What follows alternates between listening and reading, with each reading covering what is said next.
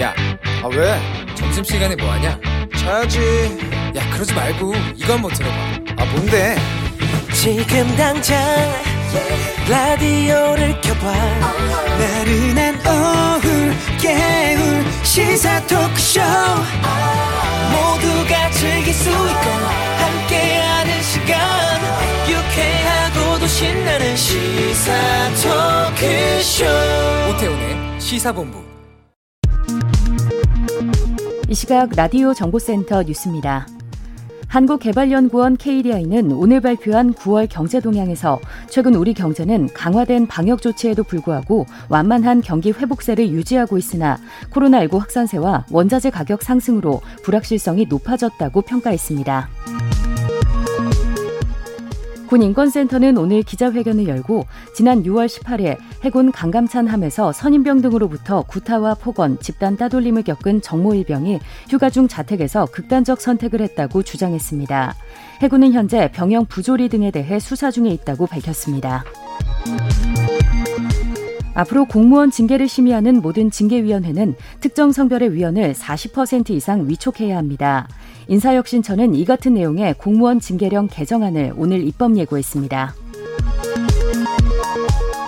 국가인권위원회는 피의자를 호송할 때 수갑 포승 사용을 의무가 아닌 담당 경찰관 판단에 따라 선택할 수 있도록 재량 규정으로 개정하라는 권고를 경찰청이 수용했다고 밝혔습니다.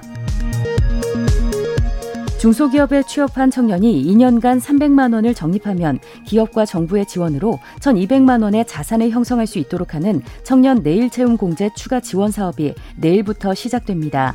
추가 지원 인력은 2만 명입니다. 지금까지 라디오 정보센터 조진주였습니다.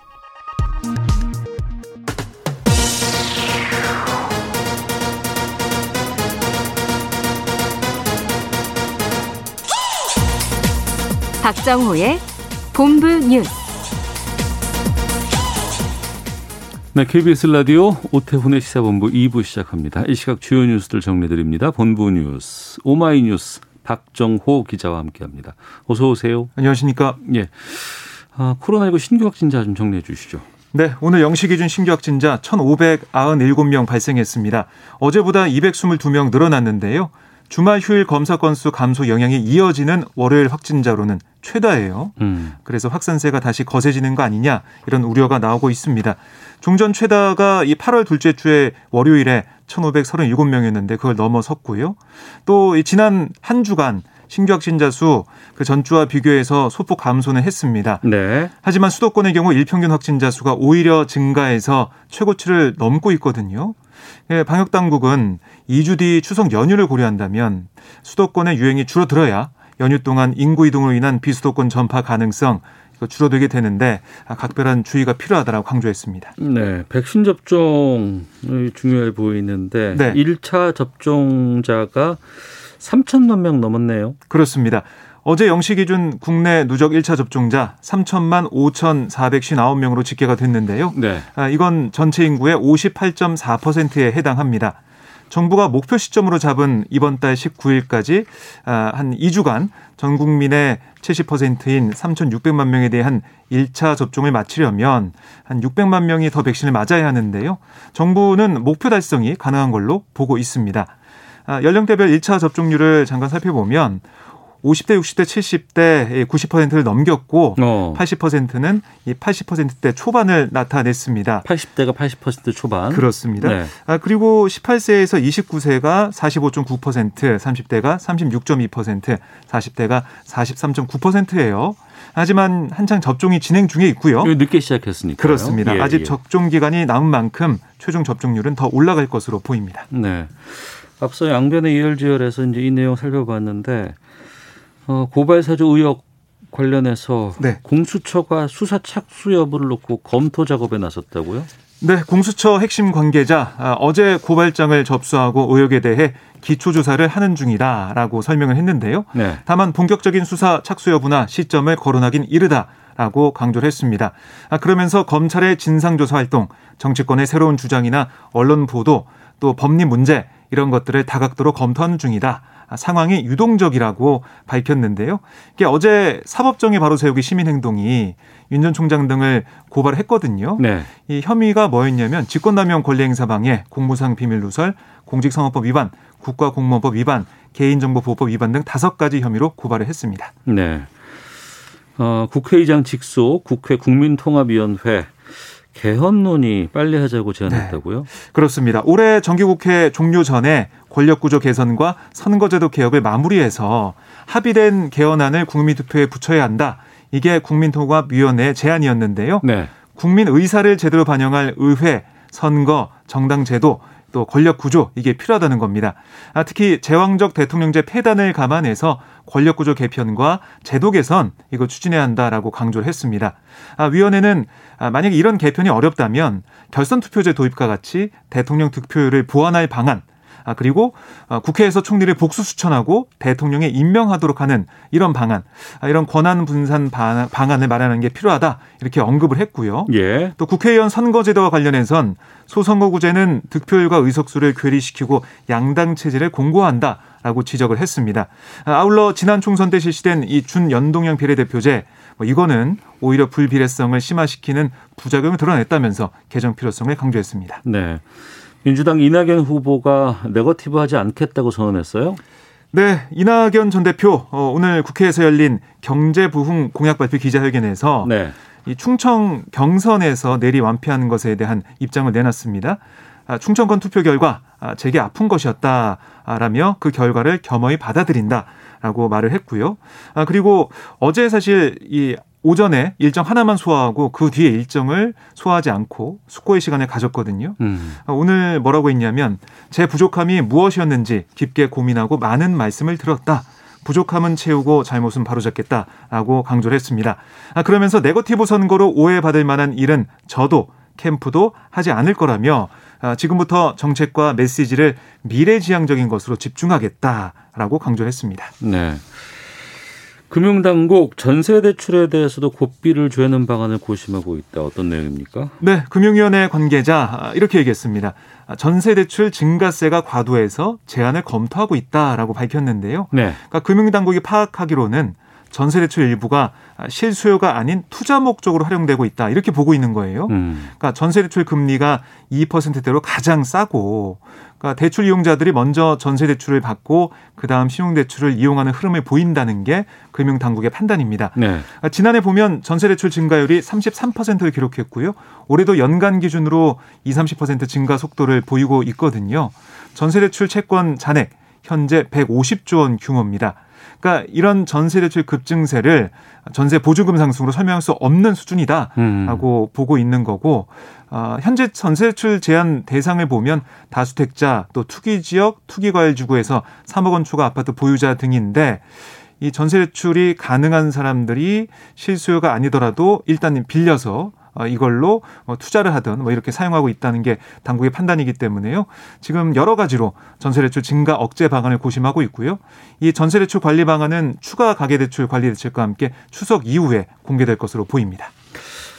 하나만 더 보겠습니다. 군이 최근 국산 잠수함 발사 탄도미사일 SLBM. 네. 이거 시험 발사 성공했다고요? 그러니까 군의 한 소식통에 따르면 해군 잠수함 도산 안창호함에서 SLBM을 발사하는 이 비공개 수중 사출 시험 이게 국방과학연구소 주관으로 지난 1회 처음 진행됐다고 합니다. 네. 아, 그리고 이게 성공한 것으로 지금 알려지고 있는데요. 아, 군은 한두 차례 비공개 시험 발사를 더 진행한 다음에 SLBM을 양산해서 실전 배치한다. 이런 방침으로 알려지고 있습니다. 그래서 이제 지난달 13일 취역한 도산 안창호함에 탑재된 전망인데요. SLBM은 많이 들어보셨죠. 북한에서 시험 발사한다 이런 얘기도 보도가 네 많이 됐었는데 잠수함 특유의 잠합 능력과 수중 발사 체계가 가지는 은밀성의 그러니까 잠수함이 이동하면서 그렇습니다. 거기서 미사일을 쏜다는 거 아니에요? 맞습니다. 네. 그러니까 이거는 좀잘 발견할 수가 없어서요. 음. 전장의 판도를 바꿀 뭐 게임 체인저 이런 평가를 받고 있거든요. 이번 우리 시험 발사 성공으로 SLBM 개발이 사실상 완료돼서 미국, 러시아, 영국, 프랑스, 인도, 중국, 북한에 이어 사실상 세계 여덟 번째 SLBM 보유국이 됐습니다. 아, 이 국방부는 뭐 일단은 이 단위 전력에 대한 개별적인 사항 보안상 확인해 줄 수 없다라고 얘기하고 있는데요. 네. 아마 군 뭐 소식통이나 관련 관계자 따르면은 아마 곧 실전 배치가 되지 않을까 아, 그렇게 판단이 됩니다. 음, 알겠습니다. 이 뉴스까지 듣겠습니다. 자, 본부 뉴스 오마이뉴스의 박정호 기자와 함께했습니다. 고맙습니다. 고맙습니다.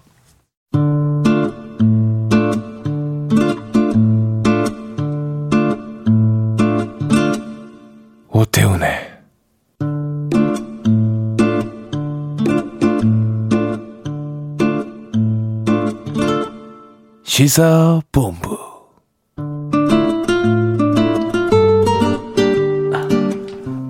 네, 지금 1시 11분 향하고 있습니다. 시사본부는 청취자 여러분들의 참여 기다리고 있습니다. 샵 9730으로 의견 보내주시면 되고요. 짧은 문자 50원, 긴 문자 100원, 어플리케이션 콩은 무료입니다. 팟캐스트와 콩, KBS 홈페이지를 통해서 시사본부 다시 들으실 수 있고 또 보이는 라디오로도 만나실 수 있습니다. 콩 앱을 이용하셔서요. 콩 앱의 일라디오 채널 화면에 캠코더 마크 있는데 이거 누르시면 영상으로 만나실 수 있고 물론 지금처럼 계속 유튜브를 통해서도 방송을 확인하실 수 있습니다. 매주 화요일에는 현역 여야 의원과 함께하는 정치와투 시간이 있습니다. 오늘도 변함없이 더불어민주당 김경협 의원 나오셨습니다. 안녕하십니까? 안녕하세요. 김경협입니다. 네, 국민의힘 조혜진 의원 나오셨습니다. 안녕하십니까? 예, 반갑습니다. 조혜진입니다. 지난주 목요일에 한 인터넷 매체에서 어, 기사가 오전에 나왔고요. 이 파장이 지금 계속되고 있습니다. 또 각 시사 프로그램마다 여기저기서 다 이걸 다루고 어떻습니까? 뭐 하고 또 새롭게 뭔가 나오고 그럼 거기서 또 해명도 나오고 따라가기가 쉽지 않은 부분들도 좀 있는 것 같고요. 앞서서 그래서 저희가 일부에서는 이거를 좀 어, 법적인 상황이라든가 이런 것들을 좀 정리를 해봤고 오늘은 좀 정치적인 입장들, 쟁점들 살펴보도록 하겠습니다. 먼저 법사위가 관련해서 긴급 현안 질이 나섰고 두 분께서는 어떻게 보셨는지 좀 궁금하기도 합니다. 김기호 의원께서 먼저 좀 입장을 좀 말씀해 주시죠.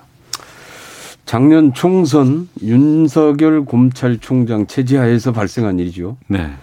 어, 여권 정치인들에 대한 고발장을 써주면서 어, 당시 야당 지금 현재 국민의힘 보고 이걸 고발을 해달라라고 이제 사주를 했다라는 의혹인데요.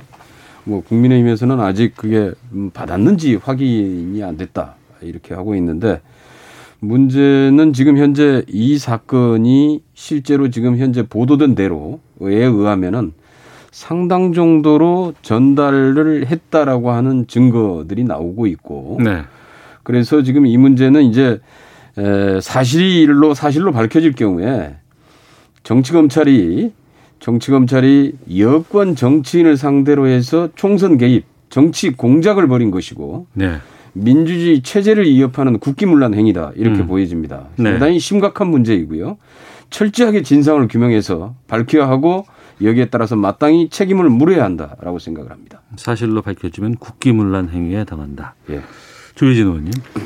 그 언론 매체 그 인터넷 매체에 의해서 의혹이 제기가 됐는데 그 의혹 제기가 일이라고 한다면은 그 의혹을 사실로 전제해 놓고 거의 단정해 놓고 그 다음에 막 이 해석하고 분석하고 평가하고 또 비판하고 또 비난하고 하는 것이 한 열개가 그냥 가버려요. 네. 그러니까 좀 전에 따라가기 쉽지 않다고 하셨는데 사실 팩트는 지금까지 나온 게 간단하기 때문에 음. 별로 뭐, 뭐 복잡하지 않은데 그 뒤에 막 꼬리를 물고 이렇게 정치적 공방이 벌어지는 게 따라가기 쉽지 않아요, 이게. 네. 근데 따라갈 필요가 있나 싶기도 하고. 음. 왜냐하면 나중에 팩트가 확인되고 나면 이 모든 게 황당한 이 논란이 돼버릴 수도 있기 때문에. 팩트가 확인이 되면 오히려 황당한 논란이 될 수도 있다. 그렇죠. 그러니까 찬성이든 반대든 간에. 네. 어, 사실로 확인이 된다면은, 그러니까 그 사실이란 것도 여러 가지 종류지만은 손준성 검사가 고발장을 만들었느냐, 그리고 그걸 갖다가 국민의힘 측에다가 발송을 했느냐부터 예. 해서 또 그게 사실이라고 했을 때는 윤석열 그 후보가 그 당시 총장 때 그걸 알고 있었느냐 또는 뭐 지시를 했느냐 뭐 이런 것까지 다 포, 여러 가지 사실이 있을 수가 있는데 예, 예. 그 전체가 다 사실이라고 한다면은 이게 아니라고 하고 방어하는 사람들의 이 주장이 황당하게 돼버리는 거고 근데 그게 사실이 아닌 걸로 밝혀지게 되면은 예. 그걸 전제로 해가지고 뭐, 뭐 이렇게 비난하고 뭐 책임져야 되니 뭐 후보 사퇴해야 되니 뭐 수사 받아야 되니 말하는 이게 또 황당하게 돼버리는 거죠. 음. 그래서 사실이 중요하기 때문에 또 검찰에서 감찰을 하고 있기 때문에 네. 물론 그 감찰도 객관적으로 중립적으로 진행돼야 되게 될 텐데 그게 저 확인이 될 때까지는 뭐 조금 뭐 한 번 좀 입장 표명하고 논평하는 건 괜찮지만 거기서 두 번, 세 번, 다섯 발짝, 열 발짝까지 막 나와가지고 하는 거는 음. 이거는 지금 뭐 국민들도 헷갈리게 만드는 것 같아요. 두분 모두 확인은 반드시 해야 된다라는 입장이신 건 맞는데. 그럼요. 예.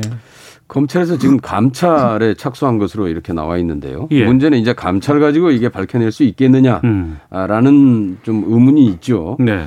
어, 철저하게 수사가 필요한 거 아니냐. 그래서 실제로 거기에 첨부되었다는 판결문, 네. 재판부와 검찰 또는 당사자밖에 모르는 판결문이 어떻게 검찰의 손에서 나와서 전달이 됐는지. 네. 문제는 지금 현재 그 전, 그, 이 고, 고발장과 판결문을 전달 주었다는 분, 그리고 이걸 중간에 전달했다는 분이 연락을 끊고 연락이 잘 안 된다는 거 아닙니까? 음.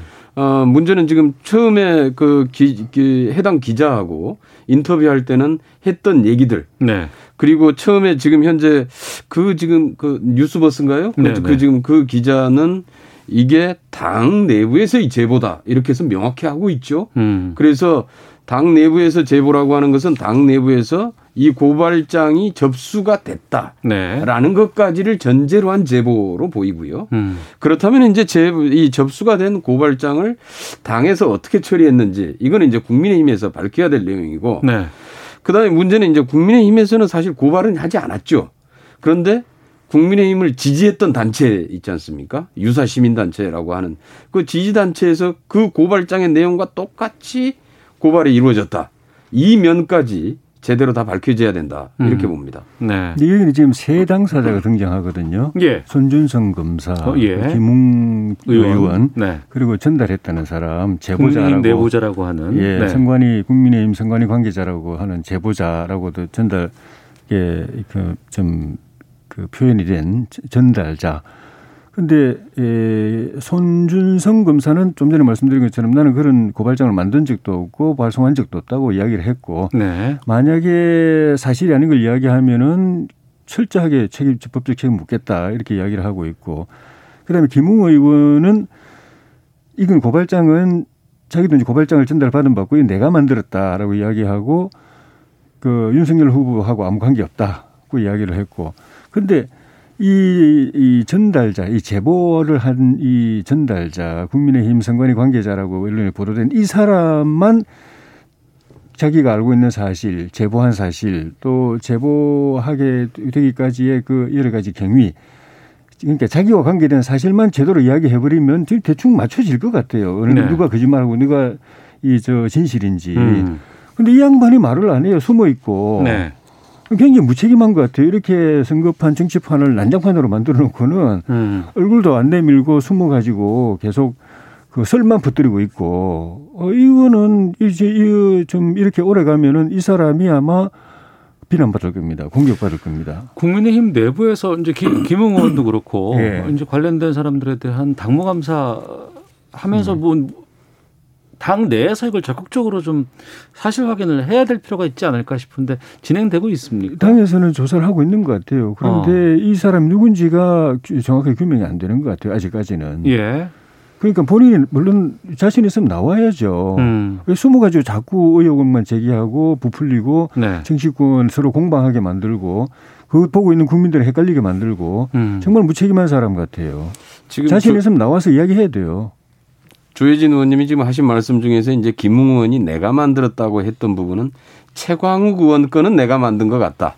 예. 아, 이렇게 이제 김 의원 이렇게 그두 개라는 거잖아요. 예, 이렇게 예, 4월 3일 거랑 8일 그다음에 거랑. 다른 예. 사람 건 고발장은 검찰의 입장이다. 이렇게 얘기를 했어요. 예, 예. 다시 말해서 이미 그 검찰 쪽에서 입장을 전달을 받았다는 얘기를 쭉 그 암시를 하고 있는 것이고요. 음. 그다음에 문제는 이제 그 그것을 전해준 사람이 그 수사정책 정보관 대검에 근데 이 대검의 수사정책 정보관이라고 하는 게 검찰총장의 지시 또는 허가 없이는 움직일 수 없는 조직이란 말이에요. 네. 이게 사실은 검찰총장의 직할부대죠. 음. 어, 직할부대이기 때문에 검찰총장의 지시나 허가 없이는 움직일 수 없는데 여기에서 고발장을 작성했다 또는 판결문까지 해서 같이 제공을 했다. 라고 이제 보도가 되고 있는 건데 네. 이 부분에 대해서 철저하게 수사를 해야 된다. 음. 그리고 이건 또 수사가 어려운 것도 아닙니다. 사실은 거기 관련돼 있는 컴퓨터와 판결문을 어디서 다운 다운로드 받았는지만 확인하면은 저는 쉽게 확인될 수 있다라고 보기 때문에 네. 이거 오래 걸릴 사안이 아니다. 신속하게 확인할 수 있다라고 봅니다. 음. 맞죠, 맞습니다.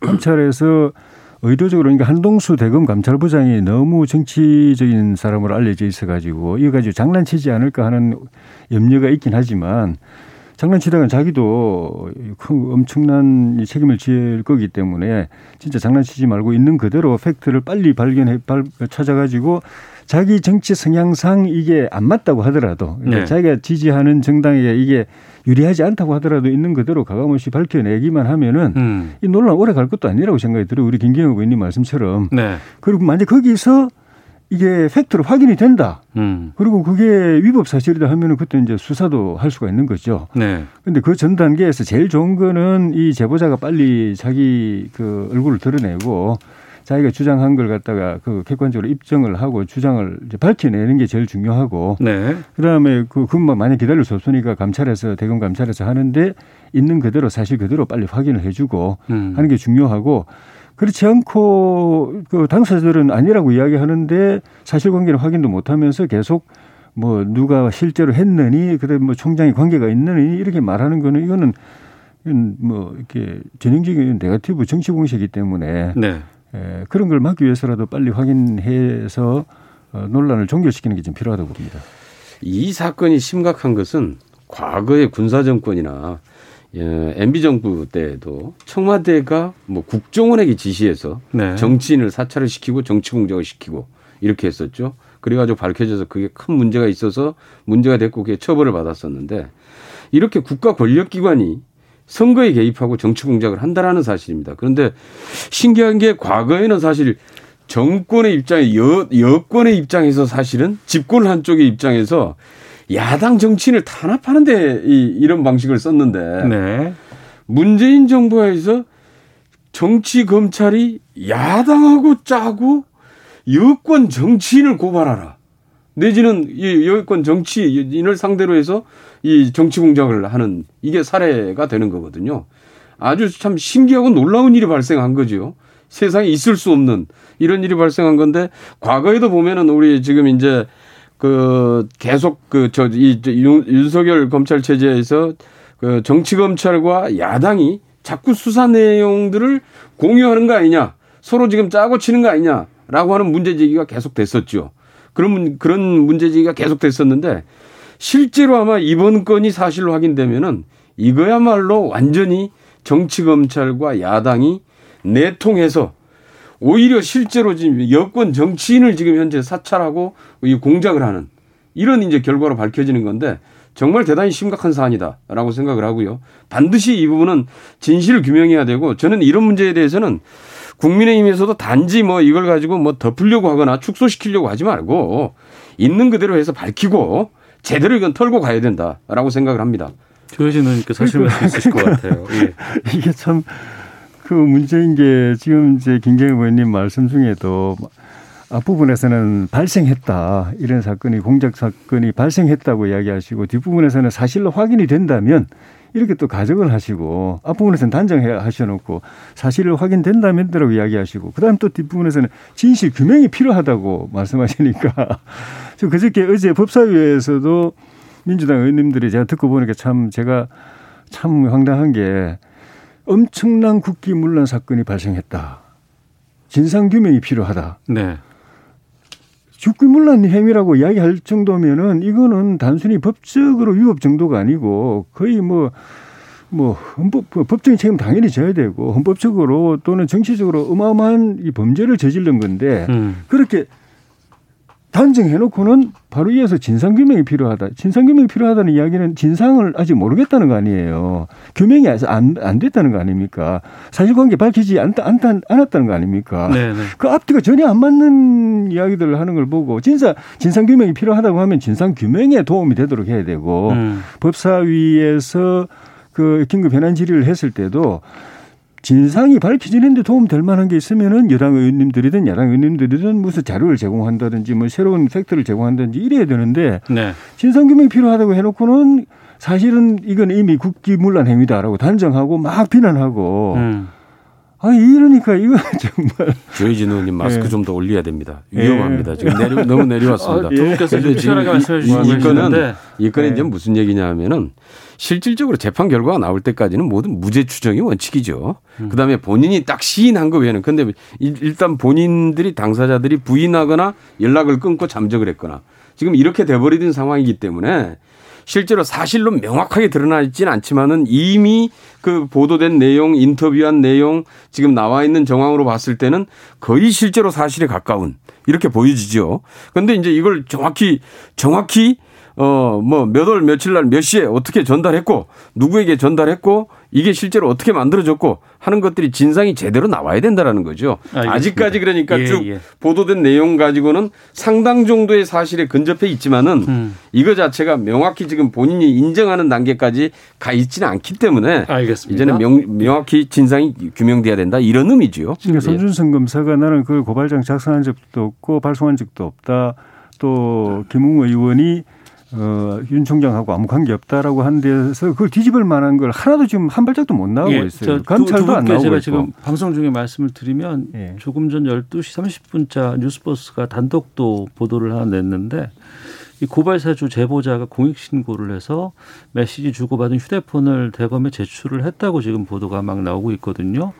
윤석열 검찰의 미래통합당에 대한 고발사주 관련 내용 취재에 응한 제보자가 어, 6일 저녁 그러니까 어젯밤입니다. 공익신고자 보호법상 공익신고자 신분으로 전환이 됐고 공익신고를 하면서 고발장과 증거 자료를 받은 휴대폰 텔레그램 메신저 방의 화면 캡처물 또 김웅 의원과 메시지 주고받은 휴대폰을 함께 제출을 했다고 지금 보도가 나오고 있습니다. 다만 이 공익 신고자 신분이 됐기 때문에 A가 누구인지 뭐 추정할 수 있는 인적 사항이라든가 또 알 수 있는 사실들 아마 이부 이 사람이 아닐까라고 추측할 수 있는 부분들 이런 것들을 어, 알려주거나 공개하거나 보도하는 행위가 이제는 공익 신고자 신분이 됐기 때문에 금지된다는 사실을 좀 알려드리고요. 결과적으로 완전히 숨어버린 거네요. 그런 그럴 수 있을까요? 예. 어. 예.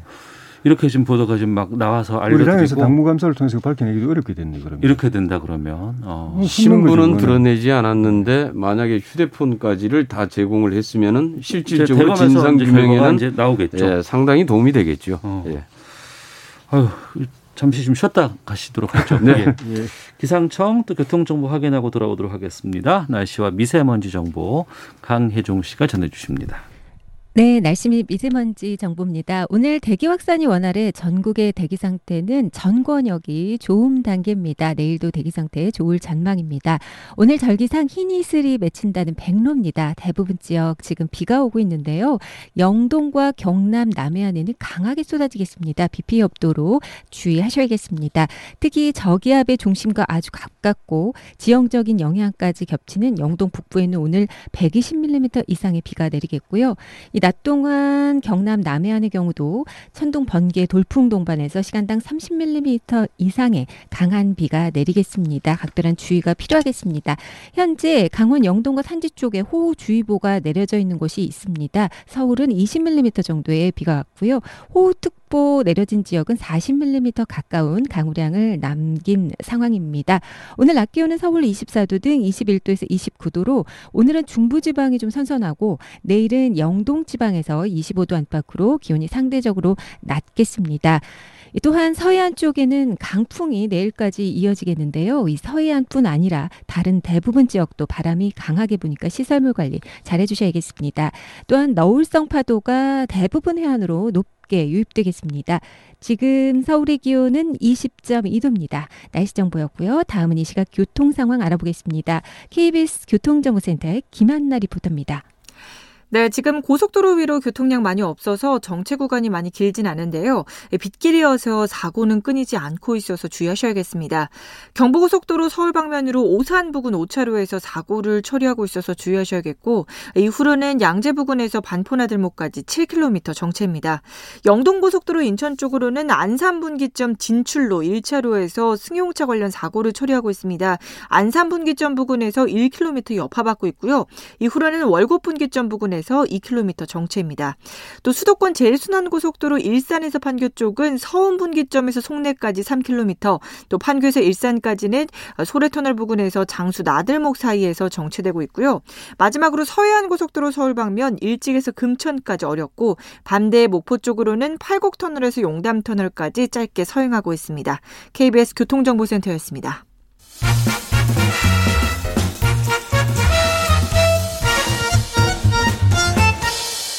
오태훈의 시사 본부. 예, 정치와투 돌아왔습니다. 민주당의 김경엽 의원, 국민의힘 조혜진 의원과 말씀 나누고 있습니다. 어, 당내 여론, 아, 대선 관련된 여러 가지 사항도 좀 여쭤보려고 하는데, 1037님께서 이거 물어보셔서 짧게 좀 두 분께서 답변해 주시고 넘어가면 좋겠습니다. 이제 김경엽 의원께서는 정보위원장 맡고 계시고, 네.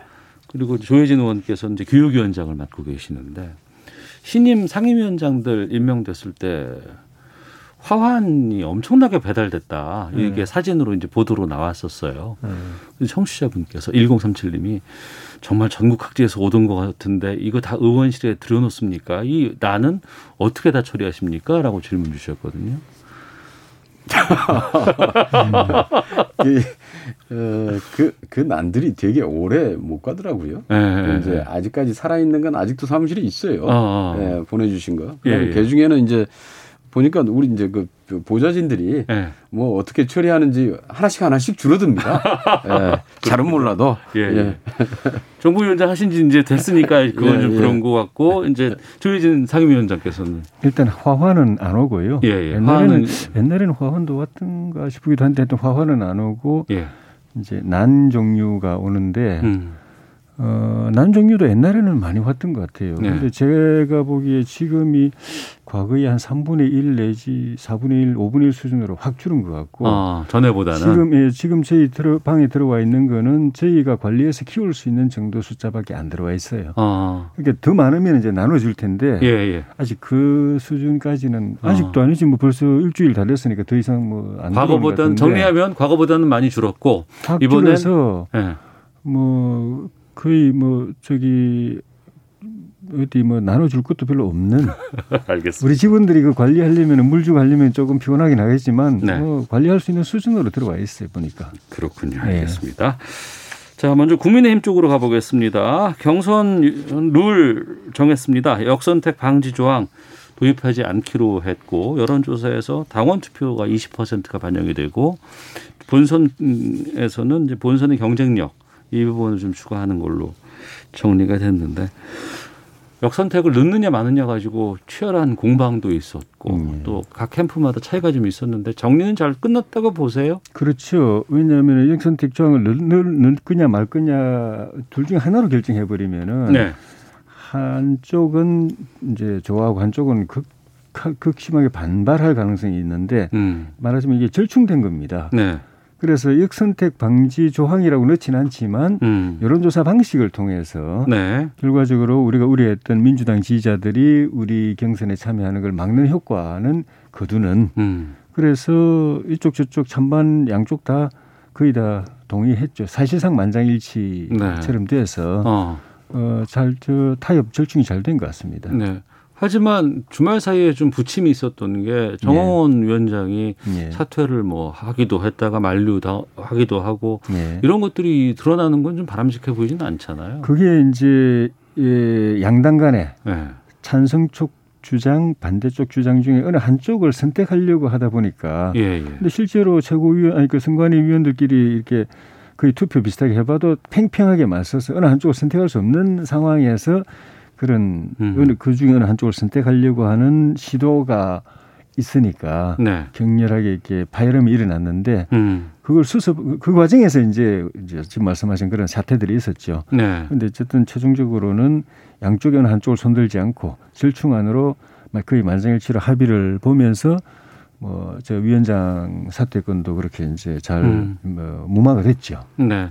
김기현 의원께서는 그 국민의힘의 이 경선을 결정 과정은 어떻게 지켜보셨어요? 그러니까 이제 이게 역선택이냐 아니면 확장성이냐라고 네. 하는 게 사실 확인할 길이 없습니다. 음. 이게 그러니까 그것은 그 당사자 본인의 의도가 어디에 있는지를 파악을 해야 되는데 네. 그걸 파악할 수 있는 방법이 없어요. 그러니까 유리한 게 그래서- 얼마나 유리한지도 정확히 판단할 수도 안 나는 그렇죠. 그래서 네. 결국은 이제 당내 경선할 때마다 이 안에 대한 논의가 계속 되는데 음. 이걸 실제로 이제 막을 수 있는 길이 있느냐 네. 이걸 가지고 계속 논란을 벌여왔죠. 음. 그래서 이제 저희 당이 선택했던 방식이 뭐였냐면은 선거인단을 모집을 한다.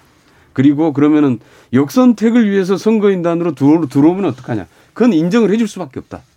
네? 그러니까 본인이 실제로 본인의 다 신분을 다 밝히고 밝히고 선거인단으로 신청을 했을 때는 네. 그게 역, 역선택을 목적으로 했던 확장성을 목적으로 했던 상관없이 그건 인정을 해줄 수밖에 없다. 음. 그러니까 그거는 그렇게 하고 가야 된다. 그래서 이제 선거인단 제도를 도입한 거거든요. 그래서 이제 지금 현재 권리당원 80만 플러스 그 이제 새로운 선거인단 120만 명이 넘게 이제 들어온 그래서 이제 200만이 만들어진 거죠. 네. 그럼 자연스럽게 민주당 쪽도 상황을 좀 여쭤보도록 하겠습니다. 민주당 지역순회 경선 이제 충청 결과가 나왔어요. 이재명 후보 본인도 예상했던 것보다 더 나왔다는 그런 보도가 좀 꽤 나온 것 같은데 그 압승으로 봐야 될 것 같거든요. 왜 이런 결과가 나왔다고 보세요? 김기현 의원께서 중립지대에 네. 계시다고 하니까. 어, 뭐 저는 뭐 이쪽 경선 캠프에 뭐 참여를 안 하고 있어서 어, 가능하면은 좀 객관적으로 좀 보려고 하는데요. 네. 그래서 이제 사실 예상 외의 결과다. 그러니까 예상보다 처음에는 사실 이제 이재명 후보가 과연 과반수를 넘을 것이냐 말 것이냐 이게 사실은 굉장히 핵심이었어요. 네. 근데 이게 확 넘었, 넘었단 말이죠. 그것도 아주 그냥 가뿐하게 넘어가는 상황이 됐는데 실제로 좀 이렇게 이 당내에서 보면은 그러니까 이제 그 이낙연 후보의 뭐라고 그럴까요? 장점이라고 그럴까요? 이런 게 보면은 좀 안정성, 네. 그 다음에 좀 품위 있는 말, 좀 음. 이런 거 아닙니까? 그 이 품위 있는 정치인의 모습, 네. 이런 건데. 신중함 뭐 이런 예, 거겠죠. 신중함 이런 예, 건데 사실 이 네, 이 네거티브 이 싸움을 하면서 음. 이 이미지가 많이 훼손이 된 거 아니냐. 다시 네. 말해서 본인의 가장 장점이었던 좀 품위 있는 말과 안정성 이런 문제들을 가지면 그런 것을 장점을 살릴 수 있는 방향으로 선거가 좀 진행이 됐어야 되는데 어. 이게 네거티브하고 섞이면서 예. 좀 이미지가 많이 좀 훼손됐던 거 아니냐라고 어. 하는 지적들이 좀 있고요. 예. 그다음에 이제 보면은 어 이제 이, 이 여의도 이 정치권에 있는 분들을 하고 그다음에 실제로 좀 지역의 현장에 가서 이렇게 만나 보면은 바닥의 민심이 실제로 이재명 이재명 후보로 많이 쏠려 있더라고요. 음. 네. 그래서 뭐 그러 이제 그래서 아 지금 이제 그래서 과반수가 넘을 거냐 안 넘을 거냐 이제 여기에 대한 관심사였던 것 같은데 예상보다는 참 예, 과반수를 아주 가뿐하게 네. 예, 넘어선 것 같습니다. 민주당의 지역 경선 결과, 순회 경선 결과에 대해서 조혜진 의원께서는 어떻게 평가하십니까? 그 권리당원의 다수를 차지하고 있는 친문 이제 권리당원들의 향배가 그 관심 사항이었죠. 음. 어, 그 어쨌든 친문 그 중에서 강성 친문으로 분류가 이제 분석이 되는 그 그룹들인데 어, 이쪽 민심, 이쪽 여론이 지난 대선 때부터 해가지고 이재명 친 이재명 그 지사 지지자들 또 친문 이 성향의 이 대의원들 그러니까 그 권리 당원들하고 이게 상당히 대립이 심했었지 않습니까? 그러니까 이제 이낙연 후보, 정책인 후보 이런 분들처럼 어이 반전을 기대하는 또 어, 이 지사를 절 과반 이하로 붙잡을 수 있다, 묶어둘 수 있다. 그래가서 나중에 결선까지 갈 수 있다는 걸 기대하는 분들은 이 권리당원, 이 친문 권리 당원들이 이 이재명 지사 지지층하고 이게 골이 깊은데 그쪽 찍겠냐. 음. 뭐 이런 기대를 가지고 이제 한 반전을 해볼 수 있다고 생각이 드는데 결과적으로 보면 이분들이 우리가 좋아하는 이 그 문재인 대통령 퇴임 이후를 보호하려면은 정권을 다시 잡아야 되고 정권 잡는데 제일 가능성이 높은 사람은 이재명 아니냐라고 해서 그쪽으로 이제 확 쏠렸던 것 같아요. 네. 그 이제 결국은 고민이 있겠죠 이분들도 그렇게 해서 정권 창출은 재창출하는 거는 이재명 지사를 밀어서 가능한데 이재명 지사가 나중에 만약에 집권됐다고 했다고 가정했을 때 그 사이 그 골이 다 이제 그 메꿔줘야 되는데 음. 또 그에 대해서도 또 이제 또 한편 머리 아프면서도 어쨌든 밀 일단은 일단은 밀어줘 보는 거 아닌가. 네. 이 흐름을 못 바꾸면은 뭐 다음 그 어떤 그 경선 지역에 가서도 음. 반전 그 이게 좀 계기를 잡기가 쉽지 않을 것 같아요. 네. 이낙연 후보 측은 아무래도 전략 수정이 좀 불가피해 보인다 이런 얘기들 많이 있었고요. 오늘 정책 발표회 같은 자리에서는 이제 더 이상 네가티브는 하지 않겠다 이런 얘기도 지금 밝혔다고 합니다. 반전의 기회가 좀 있을까요? 아무래도 충청만 지금 그, 어, 확인이 된 상황이고 이제 다른 쪽은 이제 또 해봐야 되겠는데 슈퍼위크 있다 그러고 또 호남도 중요하다고 하는데 이대로 갈지 아니면 약간의 변화는 좀 있을지 어떻게 전망하십니까? 정치는 생물이라고 그러니까요. 예. 언제든지 뭐 기회는 있을 수 있죠. 음. 근데 이번에 이제 워낙 좀 차이가 많이 나서 네. 과연 이게 반전이 가능할까에 대한 회의적인 시각도 있긴 있는데 이제 아마 지금 이제 이번 주에 대구 경북하고 강원 어 1차 슈퍼위크 결과를 좀 보면은 네. 어느 정도 좀 윤곽이 이 나타나지 않을까 이렇게 어. 보고 있고요. 예. 어, 한편에서 아마 좀 이낙연 캠프 쪽에서는 굉장히 충격이 컸던 것 같아요. 음. 예상 외로 너무 많이 벌어져서 네. 그래서 아마 좀 이후에 좀 이제 시작이니까 음. 이 이후에 좀 진행되는 과정은 좀 더 지켜봐야 되지 않겠느냐 네. 이렇게 보고 있습니다. 국민의힘은 이제 앞서서 먼저 경선이 진행되는 상황을 지켜보고 계시는 것이고 예. 이제 어제 경선을 확정이 됐고 예. 이제 점차 이제 버스가 이제 출발을 하는 상황 아니겠습니까? 예. 그 최근에 윤석열 후보의 여러 가지 좀 얘기가 조금 안 좋은 상황들이라든가 예. 이런 것들이 부침이 좀 있는 예. 상황이고 게다가 지금 그 이준석 대표에 대한 얘기들도 좀 꽤 나오고 있습니다. 지금 부친 농지법 위반 의혹에 대해서 사과도 좀 있었고 예. 하지만 또 캠프 측과의 갈등 같은 것들이 좀 드러나고 있는 상황이고 예. 또 홍준표 후보가 상당히 좀 올라오고 있는 모양새인 예. 것 같은데 어떻게 보고 계세요 당내에서? 이준석 후보, 이준석 대표는 그 전에 그 전에 한 두 달 동안은 본인이 의혹이 과잉하면서 계속 본인 발로 노- 그 논란, 시끄러운 일 이런 게 이제 갈등 요인이 많이 생겼고, 네. 이제 그는 많이 좀 이제 자중하는데 당 내에서 이제 본 경선이 이제 스타트하면서 후보끼리 이렇게 여러 가지 이제 갈등이 많이 생기고 이거를 당 대표로서 잘 이좀 관리를 해 나가야 되는데 네. 이게 쉽지만은 않죠. 음. 후보들 후보들끼리 뭐 죽자 살자 하니까 여기서 이준석 대표가 리더십을 잘 발휘하는 게 관건인 것 같고 네. 어, 홍준표 후보의 약진은 어, 어쨌든 간에 그 민주당 지지자들의 강력한 이 지지가 있으니까 음. 그게 여론조사에 그대로 이제 반영이 돼가지고 쭉쭉쭉쭉 올라오고 있는 게 보이니까 한편으로는 이게 긍정적인 매- 시그널이기도 하면서 네. 또 한편으로는 이분들이 본선에 가서는 절대 우리 안 찍을 분들이거든요. 어. 이분들이 본선에서도 우리 후보를 찍는다 그러면 사실 게임 끝난 겁니다.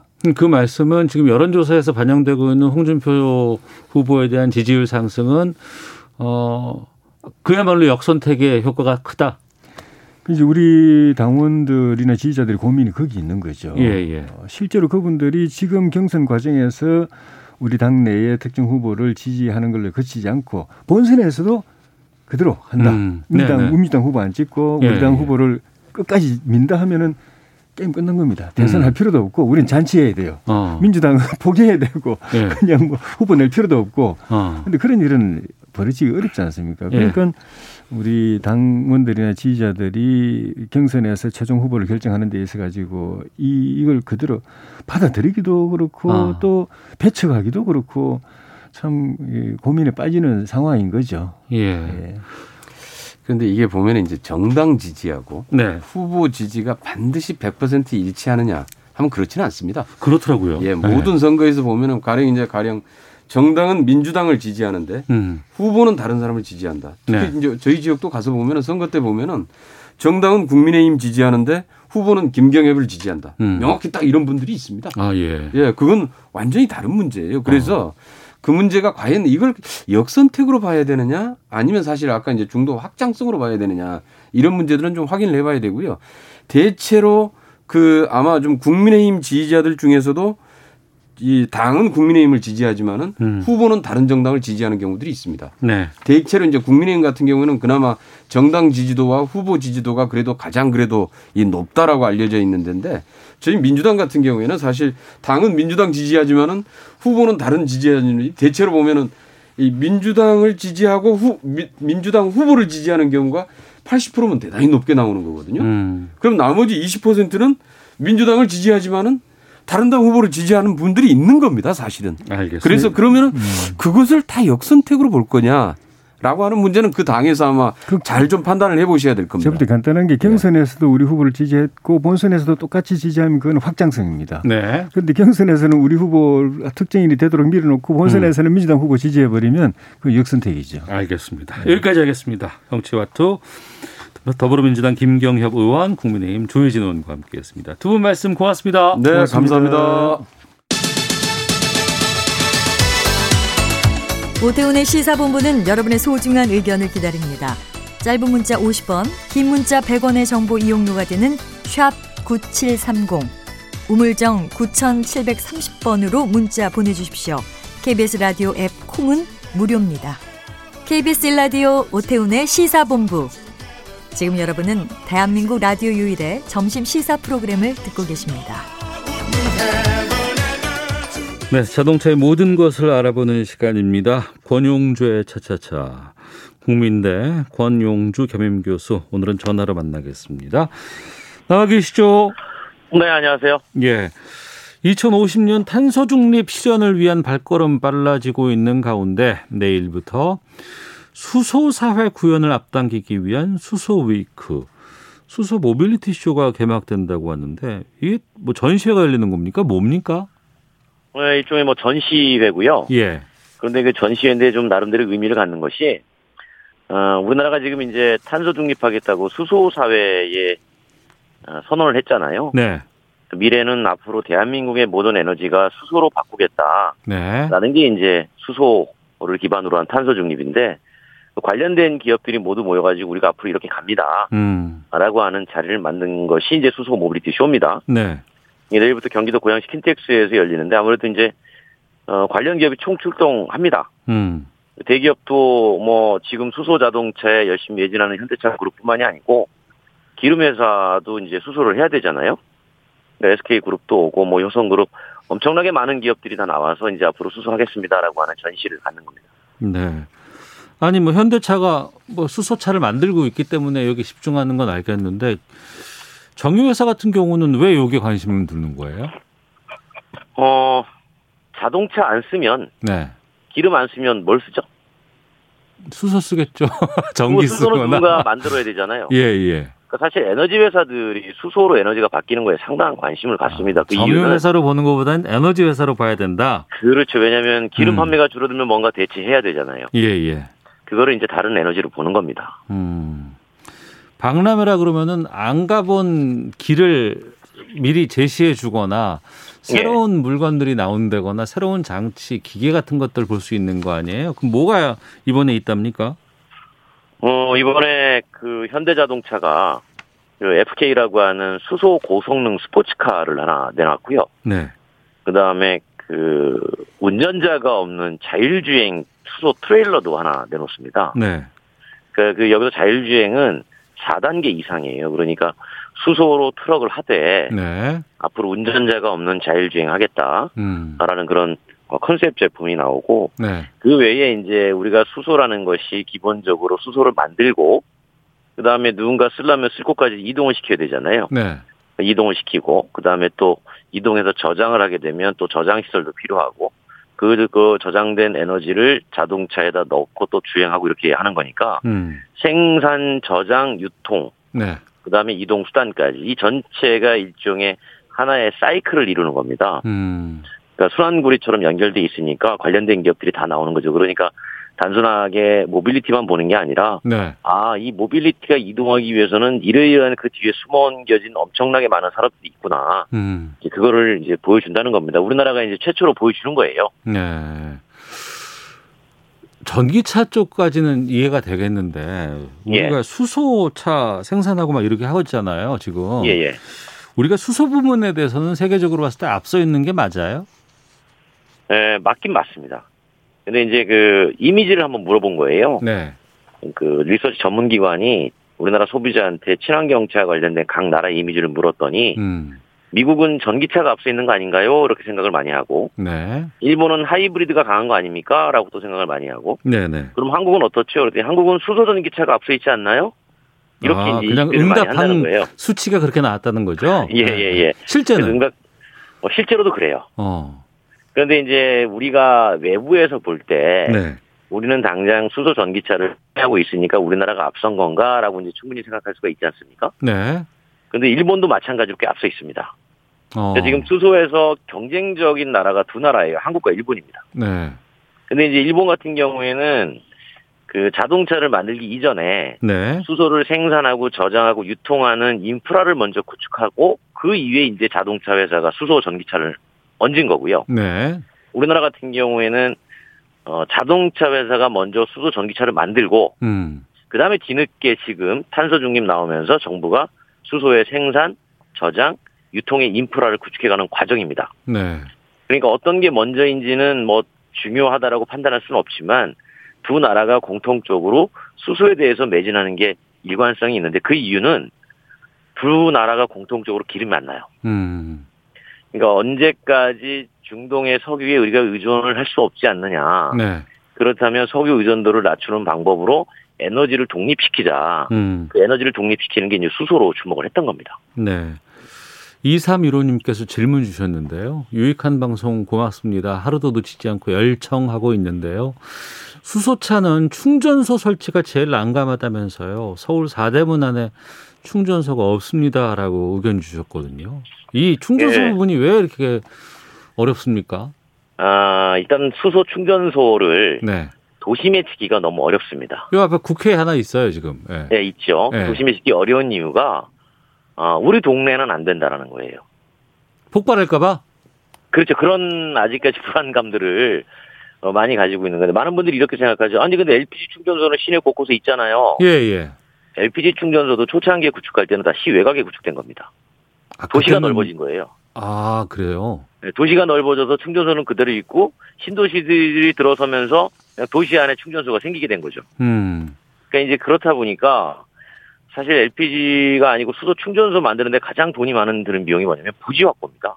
네. 땅값이 제일 많이 들어요. 어. 그 도시에서 하나 만들려고 그러면 한 30억 정도 들어가는데 네. 그중에 20억 원 정도가 부지 비용입니다. 근데 그게 또 수소 같은 경우에는 그 어떤 수익이 잘 날 수 있을까? 그만큼 투자를 한다고 하면 그런 고민도 좀 들겠네요. 네, 그래서 이제 민간 충전 사업자들이 뛰어 들어줘야 되는데 네. 그러려면 이제 어떤 게 먼저인지를 고민해야 되는 거죠. 예를 들면 수소를 사용하는 자동차가 많이 느는 게 먼저냐, 네. 아니면은 어, 수소 충전소가 있어야 수소 자동차를 타는 사람이 늘어날 것이냐. 음. 예전에 우리 전기차 보급 초창기에도 마찬가지였습니다. 어, 전기차 충전소가 많이 있어야 전기차가 늘어나느냐, 네. 아니면 전기차가 많아져야 충전소가 따라서 늘어나느냐. 음. 우리는 이제 같이 갔는데 지금 수소 같은 경우에는 수소 충전소를 더 늘릴 필요는 있는데 조금 전에 그 청취자 말씀 주신 것처럼 네. 어, 이게 민간이 아직 뛰어들어서 수익을 내지 못하는 분야여서 음. 정부가 이제 어, 대규모로 어, 좀 투자를 좀 해주는 그런 상황인 거죠. 정부 주도로 가지 않으면 이게 발전하기 쉽지 않을 수밖에 없겠네요. 초창기에는. 그렇죠. 그래서 이제 제가 늘 하는 말씀이 예. 정부는 인프라를 갖추는 데 주력하면 돼요. 음. 그리고 이제 민간 기업이 그 인프라에 맞춰서 이동 수단을 만들고 네. 그 인프라에서 이동되는 수소도 생산을 하고 음. 그렇게 하는 게 가장 적합한 거죠. 그래서 사실 우리 전기차도 보고 지금도 전국에서 가장 많은 충전기를 보유한 곳은 환경부입니다. 네. 그러니까 환경부가 충전기를 많이 설치한 거거든요. 음. 그러니까 나중에 전기차가 조금씩 늘어났지 않습니까? 네. 그렇게 해서 이제 확산될 필요가 있다라는 거죠. 그러니까 많은 분들이 오해를 하고 계시는 게 있는 것 같은데 솔직히 전기차나 아니면 수소차나 다 배터리로 가는 건 똑같은 거 아닌가요? 똑같아요. 네. 그러니까 무슨 얘기냐면 어, 수소 전기차 늘어나니까 그럼 앞으로 배터리 전기차는 사라집니까? 음. 이렇게 많이들 물어보시는데 네. 어, 배터리는 수소 전기차도 필요합니다. 네. 그러니까 수소가 외부 산소하고 반응하면 전기를 만들잖아요. 음. 그 전기로 바퀴를 굴리는 게 아니라 그 전기가 배터리로 들어갑니다.